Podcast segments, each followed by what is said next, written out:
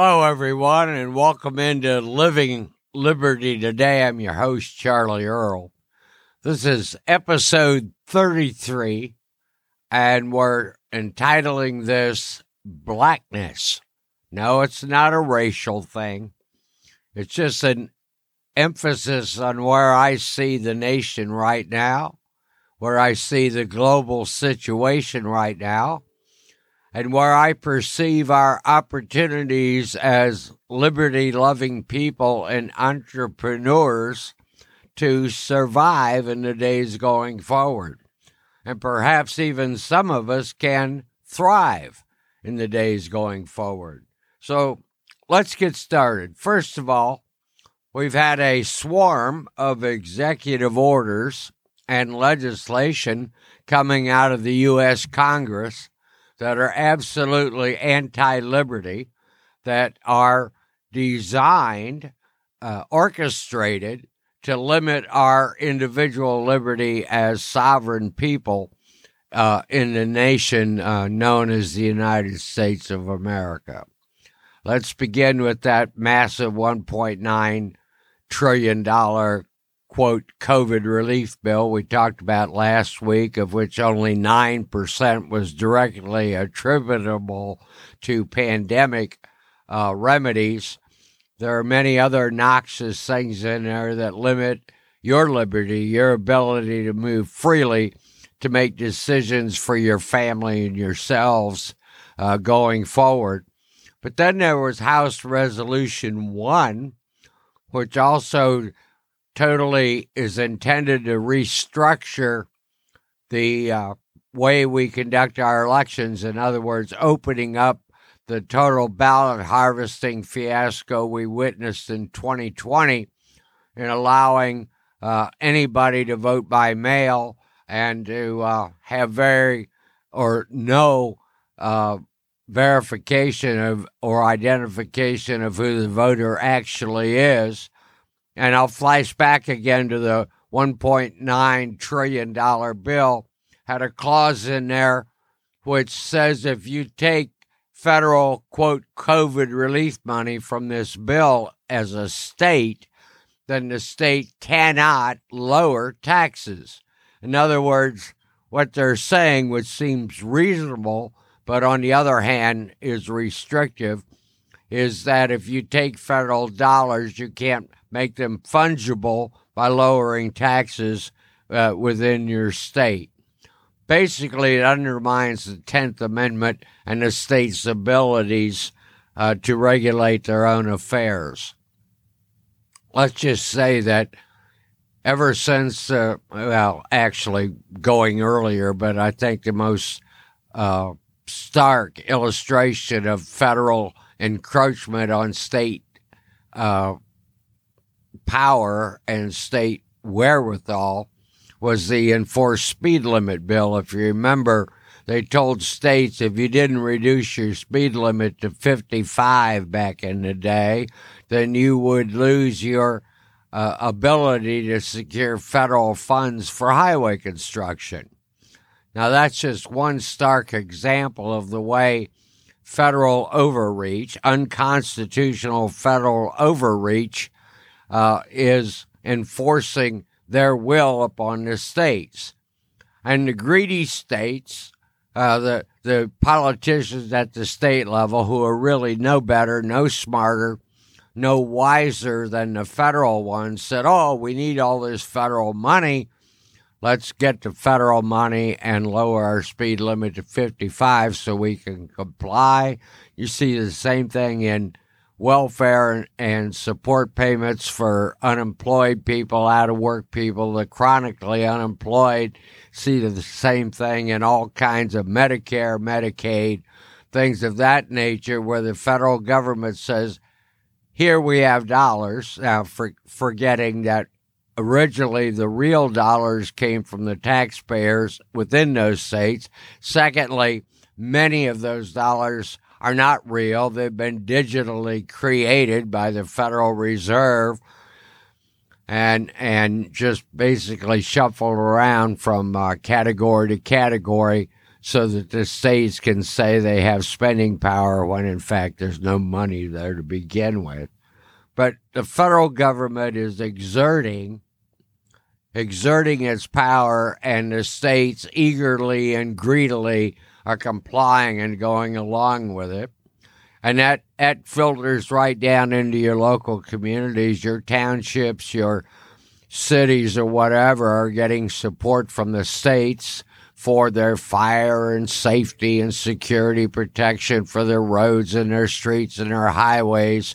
And the states are using the same power of withholding funds or granting funds based on your compliance with their rules, which in turn comply with the federal rules. So executive orders and legislation are tightening the clamps around your individual liberty on a moment by moment, day by day basis.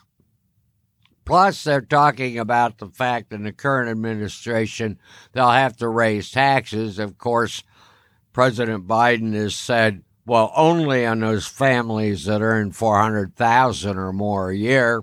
But we know that's a joke. You've already seen tax increases by escalating gasoline prices that despite the wet dream they have of all of us being in uh, uh, electric cars in the in the near future, we still are relying on fossil fuels and gasoline and diesel, particularly.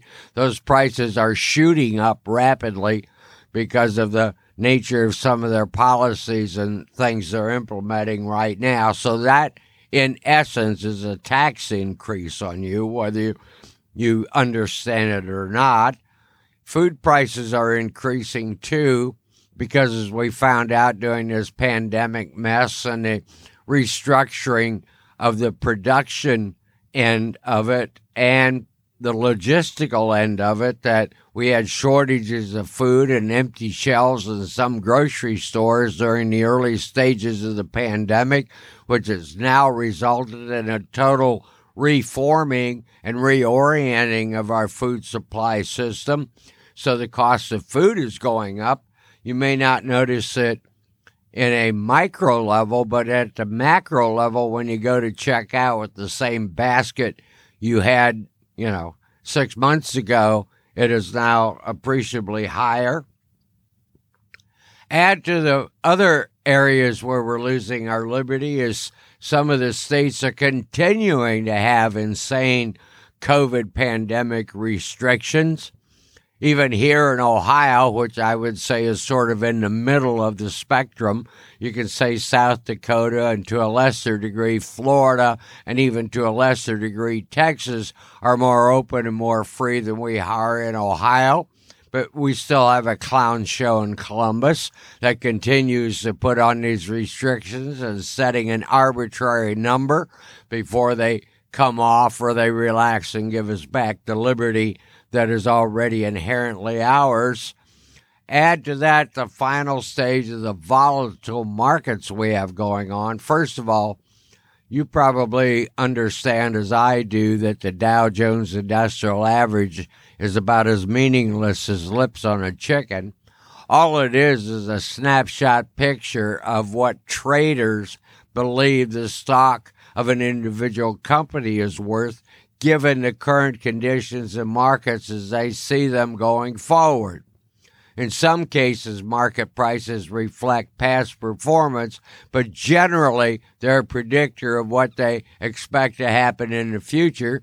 So your markets are up and down all around, um, just crazy. Uh, I, I, I would watch it very closely if you're heavily invested in the market and look for opportunities to maybe slide out of there because what goes up must come down, and it already has started at some level coming down. So let's come down to my bottom line.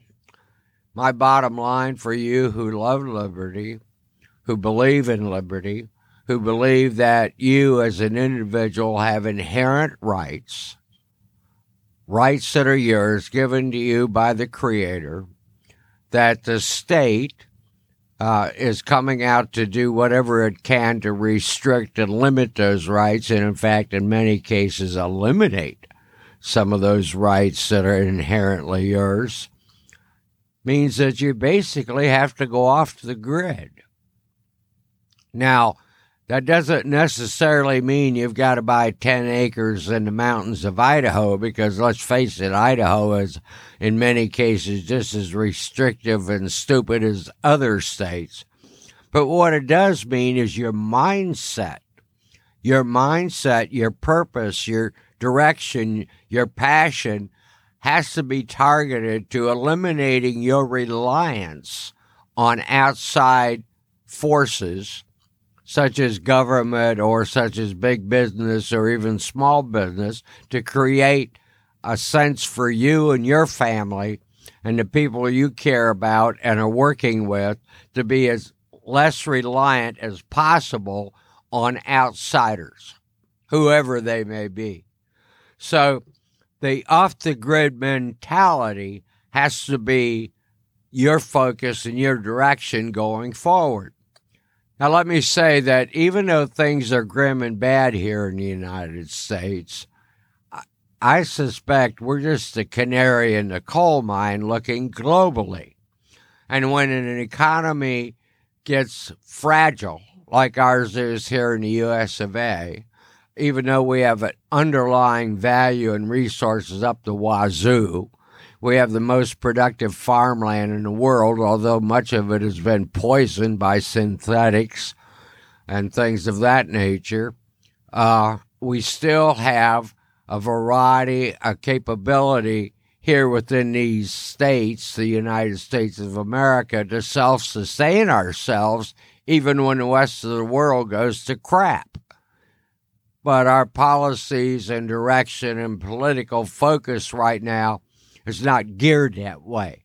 And so you as an individual have to gear yourself to be less reliant on others outside uh, of the total generalized uh, usual marketplace. So I would say lock up on cash, even though that may be scary.